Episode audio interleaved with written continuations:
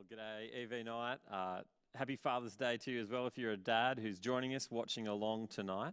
A shout out to Kirsty as well, who just read the Bible for us. She got engaged the other week to Josh as well, so that's good news.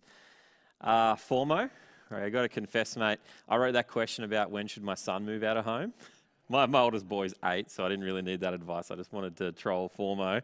But his dad answered like really kind of like quite seriously. I was like, that's interesting, helpful advice. But I was just trying to tease you. But anyway, happy Father's Day. It's been a good time. Uh, let's pray and we'll get into the Bible together. Let's pray. Our oh, Father God, we, we thank you for the very privilege it is to be able to call you Father God tonight.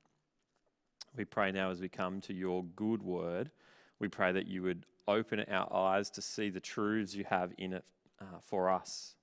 Father, we pray that you would do a mighty work among us tonight.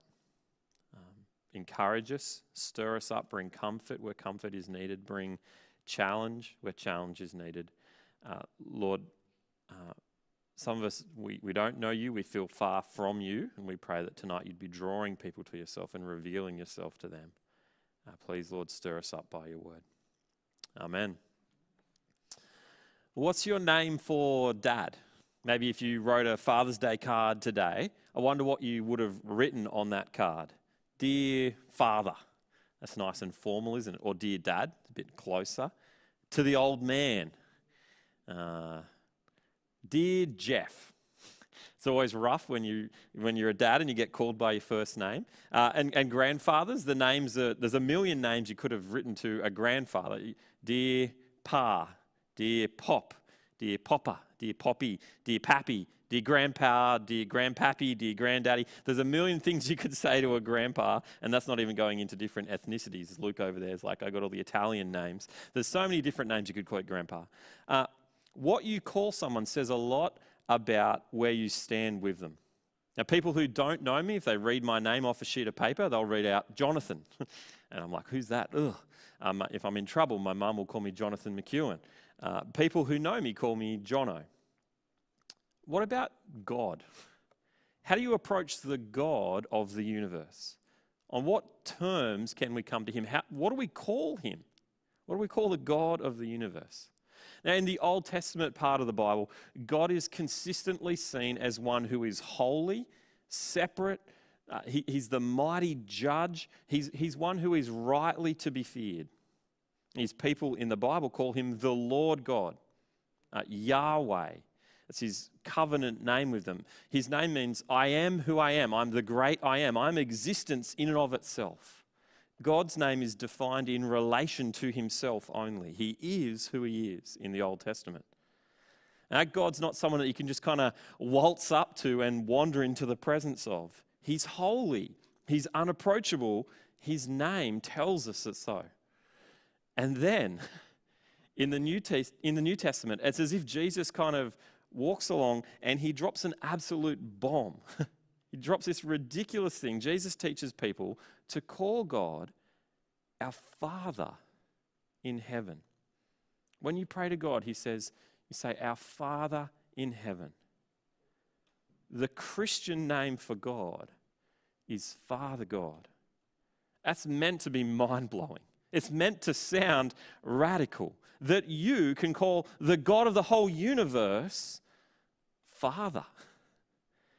Now, here's the thing the New Testament, the arrival of Jesus, doesn't erase the Old Testament. Make no mistake, this is the same God of the Old Testament.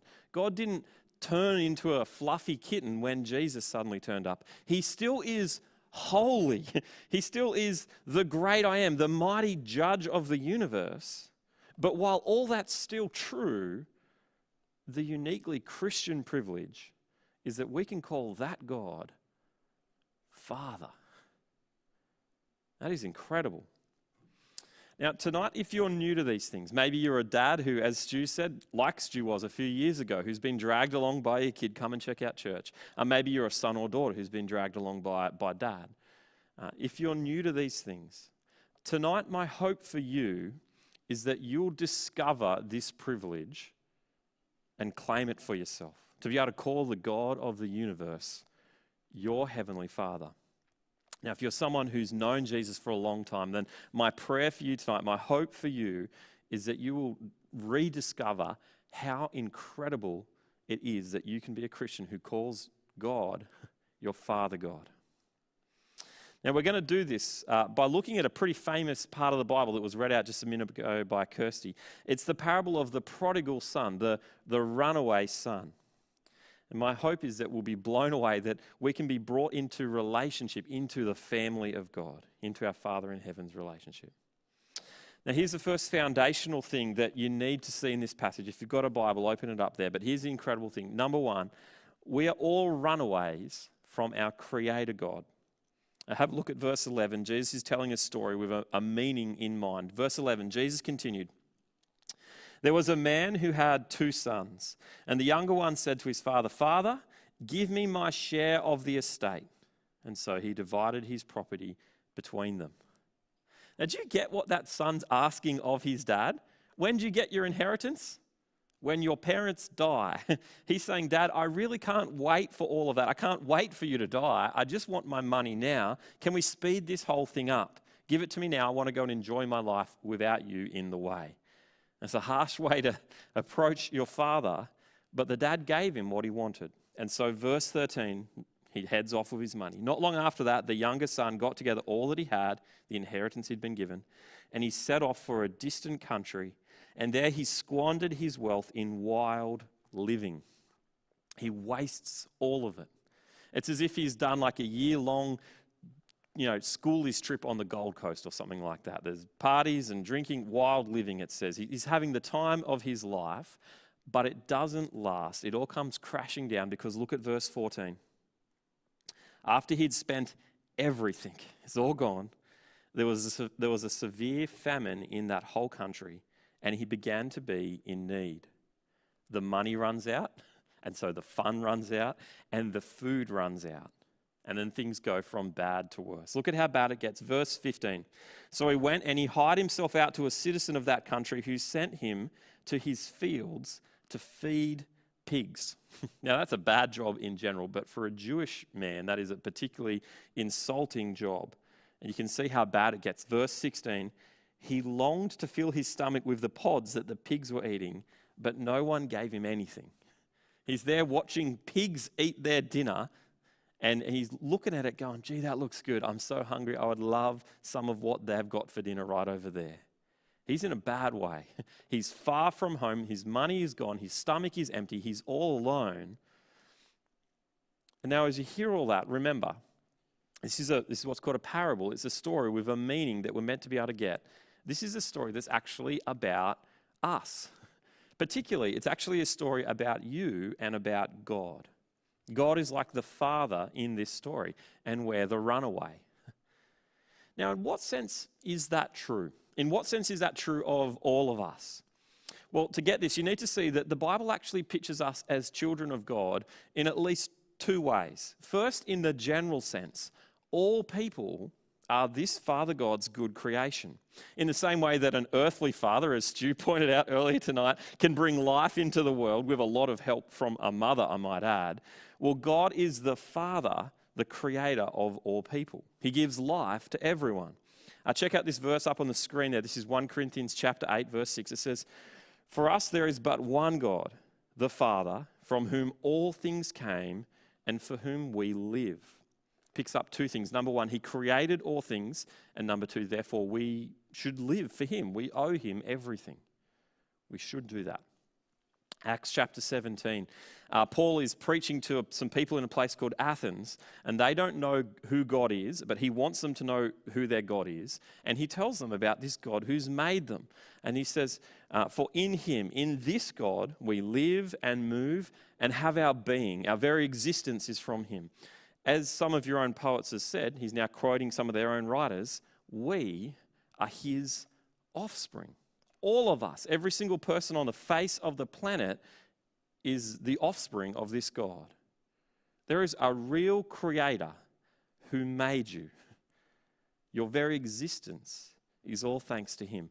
And like a father, not only does he give life, he sustains life with his good gifts. One more verse, James chapter 1, verse 17 talks about this. It says, Every good and perfect gift is from above, coming down from the Father of heavenly lights, the Creator, who does not change like shifting shadows. This world we live in it, it, full of really good stuff that we get to enjoy, isn't it? Now, COVID's put a bit of a dampener on that, but in general, holidays, they're just around the corner. Springtime has come, winter's gone. The sunshine that was out there today, I hope you got to enjoy it. Friends and family, dads on Father's Day, Wombi Beach, takeaway eaten in the sun, mangoes when they're in season, surfing, bike riding, games, parties, music, your dog, whatever it is, you name it. If there's something good in this life that you enjoy, that's a good gift from our Heavenly Father. Good gifts from our Creator God. But here's the crazy thing here's what every single one of us has done with those gifts. We love the life that God gives us. we love the good stuff that He gives us to enjoy. We love His creation. But we fail to love the Creator Himself. It's what the Bible calls sin. It's something that all of us are guilty of. All of us, you and me. We don't love God as we should. And here's the other crazy thing it leaves us, sin leaves us broken and messed up. Just like the son in this story, uh, it, it may be fun for a little while. God's creation is pretty good, there's a lot to enjoy. But here's the thing when all we do is take God's good stuff and ignore the giver, it never satisfies. It's exactly what Leon said in his story that we saw before. There's always something missing. No matter how much fun you have, no matter how much stuff you get, no matter how much you enjoy, it's never enough. Now, aside from COVID in the last couple of years, did you know that in general, the last decade or so in Australia has been some of the best years you could have ever lived on our planet in one of the best places here in Australia?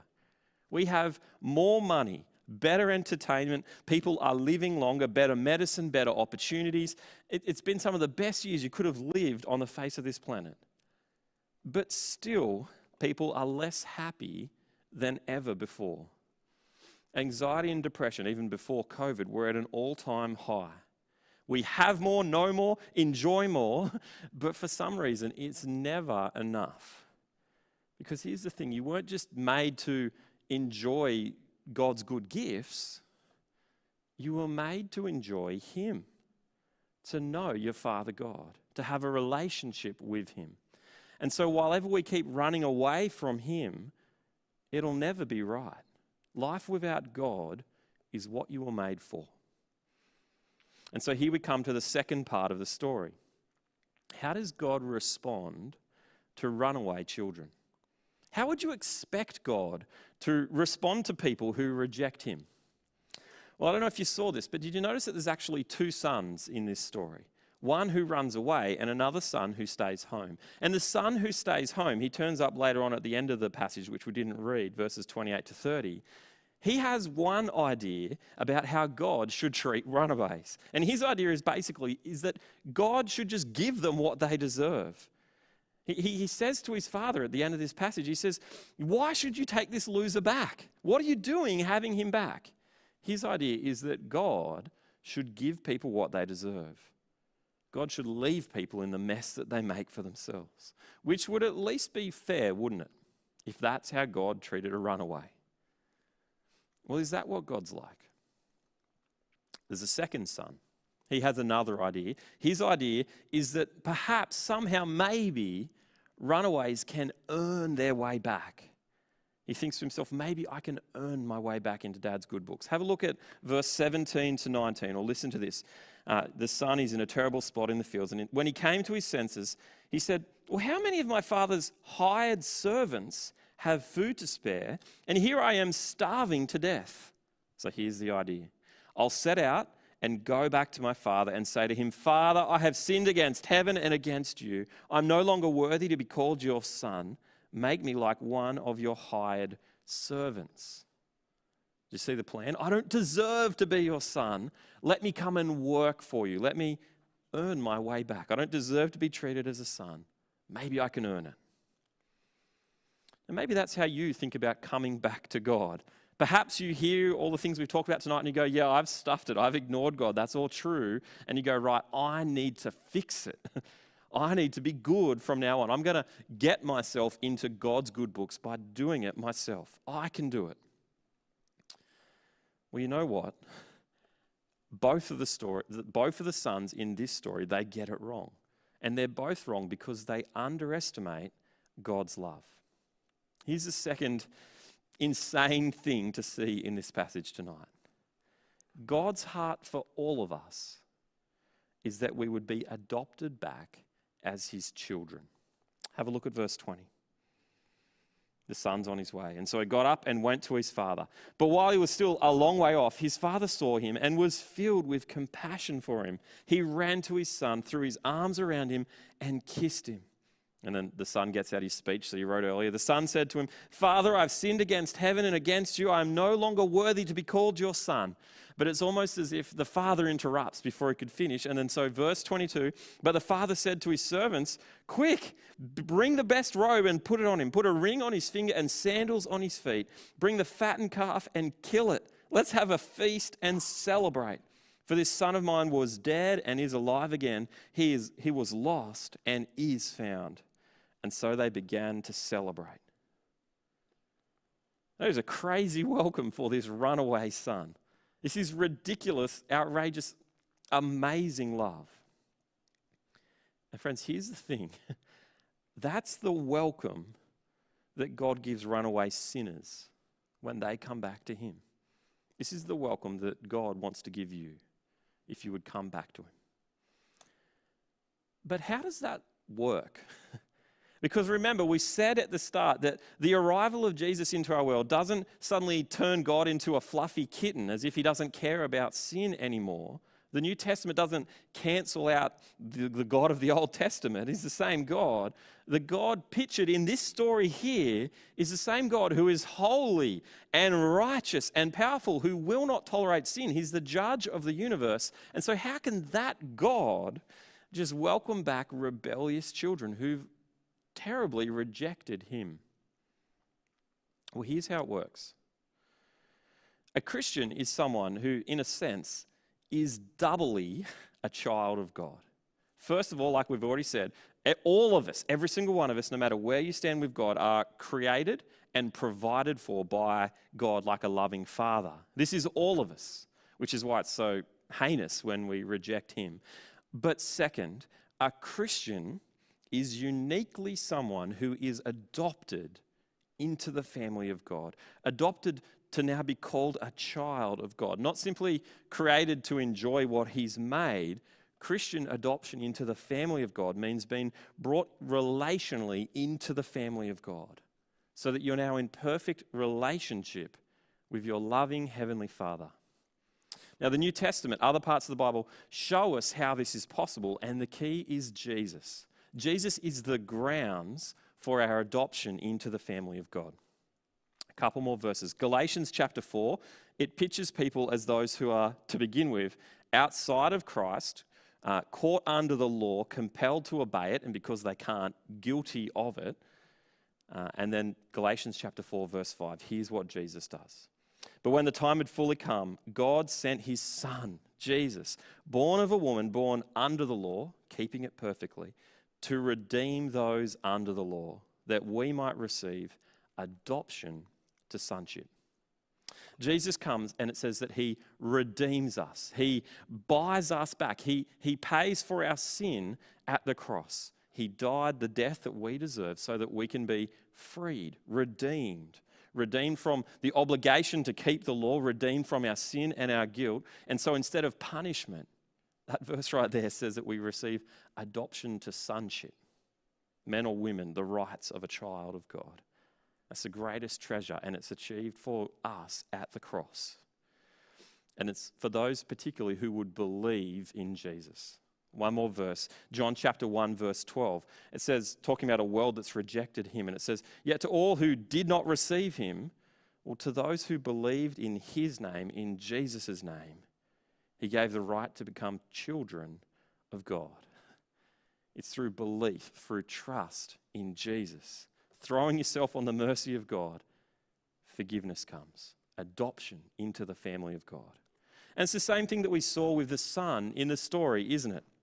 He didn't obey his way back, he didn't earn it. And just like this son, we come and we throw ourselves on the mercy of a loving Heavenly Father who's made a way through the Lord Jesus.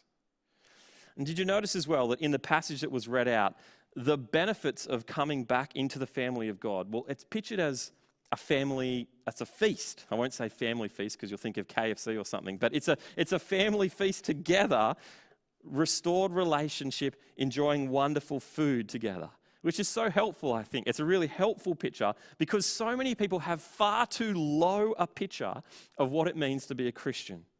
What's on offer if you decide to become a Christian? Because becoming a Christian is so much more than just escaping hell, avoiding punishment.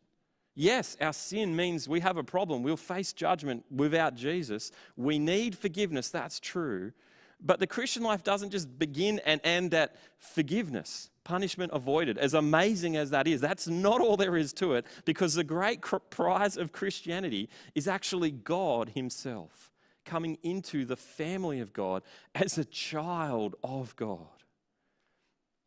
Listen to these words. This is a wise guy, a wise man, uh, J.I. Packer. He's talking about the treasure of Christian adoption. He says, if you want to judge how well a person understands Christianity, ask them how much thought they have of being God's child, of having God as Father. And if that's not the thought that prompts and controls their worship and prayers and their whole outlook on life, it means that they do not understand Christianity very well at all.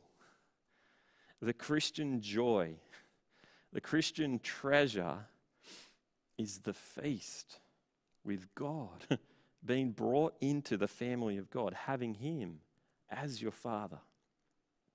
Here's the last thing I want to do with us tonight. I want us to catch how good this is. I want us to see how good it really is. Because if you are a Christian, if you become a Christian, what are the benefits of being a child of God? Now, in this passage, it's pictured as a feast, but what's it going to look like in real life for us? Well, the benefits are many. In fact, I think it's kind of the paradigm that you live your whole Christian life through. Uh, but I want to highlight three incredible benefits for us.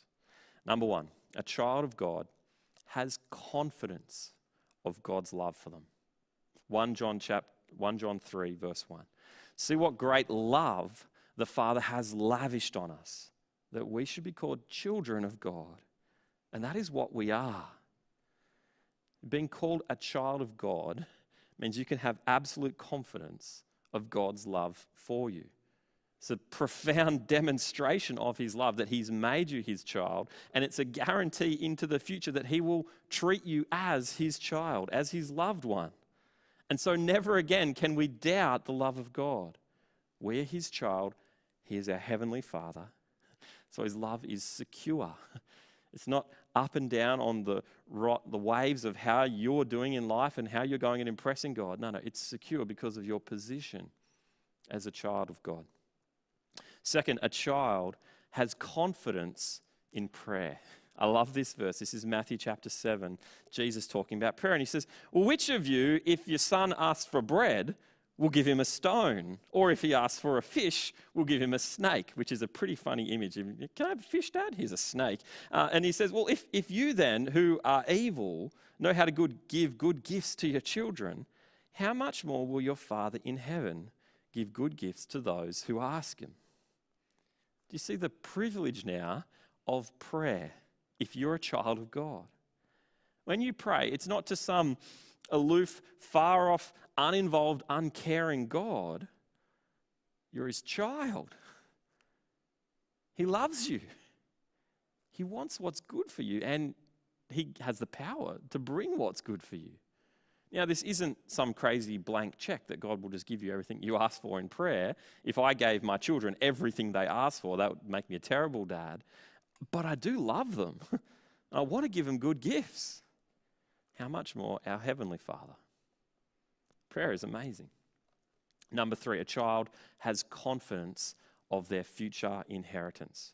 This is the conclusion that Paul comes to back in Galatians chapter 4, which we read from earlier. He's just explained that Jesus is the grounds for our adoption, and here's where it lands. He says, And so you are no longer a slave, but God's child.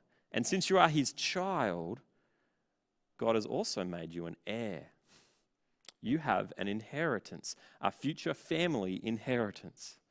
Now, the rest of the Bible fills out for us. It's glory in heaven shared with Jesus, sharing in his glory. And of course, the ultimate treasure of heaven is God himself. You, you get to be with him and experience the fullness of what that means in heaven. And your future is secure. That is where you are headed if you're a child of God. Heaven will be our good home for all eternity. Now, it could be that some of you hear all of this, trying to process the things you're seeing in the Bible tonight, and you hear this idea of God as Father.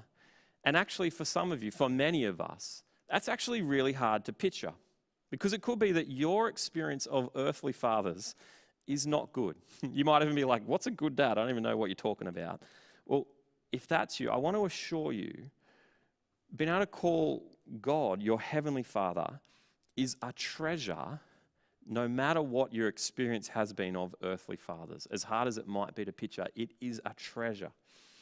I have I've got a couple of stories um, from people here at, at EV Night uh, that reflect on our varied experiences of our earthly fathers, uh, but the constant treasure of knowing God as our Heavenly Father. Let me give them to you. Story number one I haven't always had a great relationship with my dad. For most of growing up, it was strained and painful. My, my parents split up when I was really young, and I don't have many memories of them together, but the ones I do aren't nice. I don't know what it's like to have a safe and supportive relationship with dad. I deeply longed for a good relationship with him. I remember one time as a young kid crying on the front steps of my house because dad had left to go back to his house. It felt like dad was always out of reach. And I remember never being able to fully rely on him. And there were countless broken promises scattered throughout my childhood. Sometimes I'll see friends with great relationships with their dads, and I'll feel this weird emptiness. I used to feel sad seeing that, but now it's mainly just this sense that I have no idea what that experience is like. It's hard to know what I've missed out on because I've never had it in the first place. The only true constant in my life has been the love and kindness of God my Father. God's unceasing love for me. He loved me before He made me. He loved me 2,000 years ago when He sent Jesus to save me and secure my adoption. He loves me now as He works all things for my good. But it is different.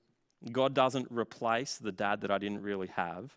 There's, there's something less tangible about it, less obvious, which speaks more to my own limitedness than the limits of God's love. But not having a perfect earthly father hurts, and it can't be swapped out for a heavenly father. It doesn't take away the pain, but it helps me put the pain in perspective. The world is broken, but God didn't leave me. Scars will remain, but God will wipe away every tear. I thank God that I've experienced pain in my life because now I have a special appreciation of God's merciful, tender, unconditional love. There's one story. Story number two. In year 12, I crashed my car. I wasn't hurt, but I was shaken. And straight away, my first instinct was to call dad. I knew that he wouldn't get angry and condemn me. I, I, knew that he would drop everything to come, and I knew that he'd know what to do, and he did. I've never once doubted, doubted dad's love for me. He tells me, of course, but more than that, he's always shown me no matter how busy he was, he was never too busy for me. I love that I know he wants relationship with me. Of course, he's not perfect, uh, but he's been consistently patient, wise, and gentle. Growing up, he was my protector, provider, advisor, and role model. He could be scary when he was angry, his face would go all white, but he was usually right. And when he wasn't, he would come and apologize. He's humble like that. He was always the first one up unpacking the dishwasher after reading his Bible, and he was always the first one to bed, last one to bed, drying the dishes and turning off the lights. He was a servant. I used to fight a lot with my sisters, and one time he came and had a chat with me about it. And he said I needed to be kind to them because they would, they would be in my life longer than anyone else. And every year that passes, I more, I more and more realize how right he was. In fact, lots of the things that we argued about, the rules that we had, well, now I think he was right. I think that has helped me to trust God when I don't understand what's going on. I've learned that sometimes as the child, we just don't get it, but the good and loving Father is seeking my good. And so, yeah, I'm really thankful because it's meant I've never found it hard to picture God as a good, loving Heavenly Father. And if I imagine God as being a better version of my dad, then I'll know that He always has time for me. He'll always want to hear from me. He won't rush to condemn me and beat up on me. And just like I knew my dad loved and accepted me, I can easily picture and believe the acceptance and welcome and smile God has towards me because of Jesus. My Father God is full of forgiveness. My Father God is wise. My Father God wants what's best for me. He's my protector, He's my provider, my role model. It feels good to know that He is big and I'm small. I can come to Him as His child. I don't have to be the powerful one. I can curl up in His arms and let Him be the strong one. Friends, no matter what your experience of your earthly father has been, it is such a good thing to know this God as your heavenly father. Now, if you haven't come to him, if you haven't found this God and, and had that welcome back and forgiveness in Jesus, there's seriously nothing better. Now, if you're someone who's still checking these things out, you've got questions that need answering and all that kind of stuff, sure, absolutely. Chase down your questions and think through the things you have to think through. Uh, a great way you can do that is chase down the Life series, which is up online. Leon mentioned it in his video. Go on our church website, find the Life series, and there's a bunch of stuff that will be helpful to think through, find answers to your questions, sure. But when all is said and done, don't miss out on this. Don't miss out on this incredible treasure. Come to know this God as your Heavenly Father. It's seriously the best thing. Now, Christians, for those who have come back to this God, if you're in Christ, friends, continue to enjoy the wonderful privilege that is already yours assurance of God's love for you, confidence in prayer, the hope of a future inheritance that can't be touched. All of that is yours now. Going back to J.I. Packer, that guy I quoted earlier, he says that this truth of having God as your father is a truth that you should live your life by. When you get out of bed in the morning, it's the thing to remind yourself of. He says, remind yourself of this daily. Here's his quote He says, I'm a child of God. God is my father. Heaven is my home. Every day is one day nearer. My Savior is my brother, and every Christian is my brother too. What a privilege to be in the family of God. Let's pray.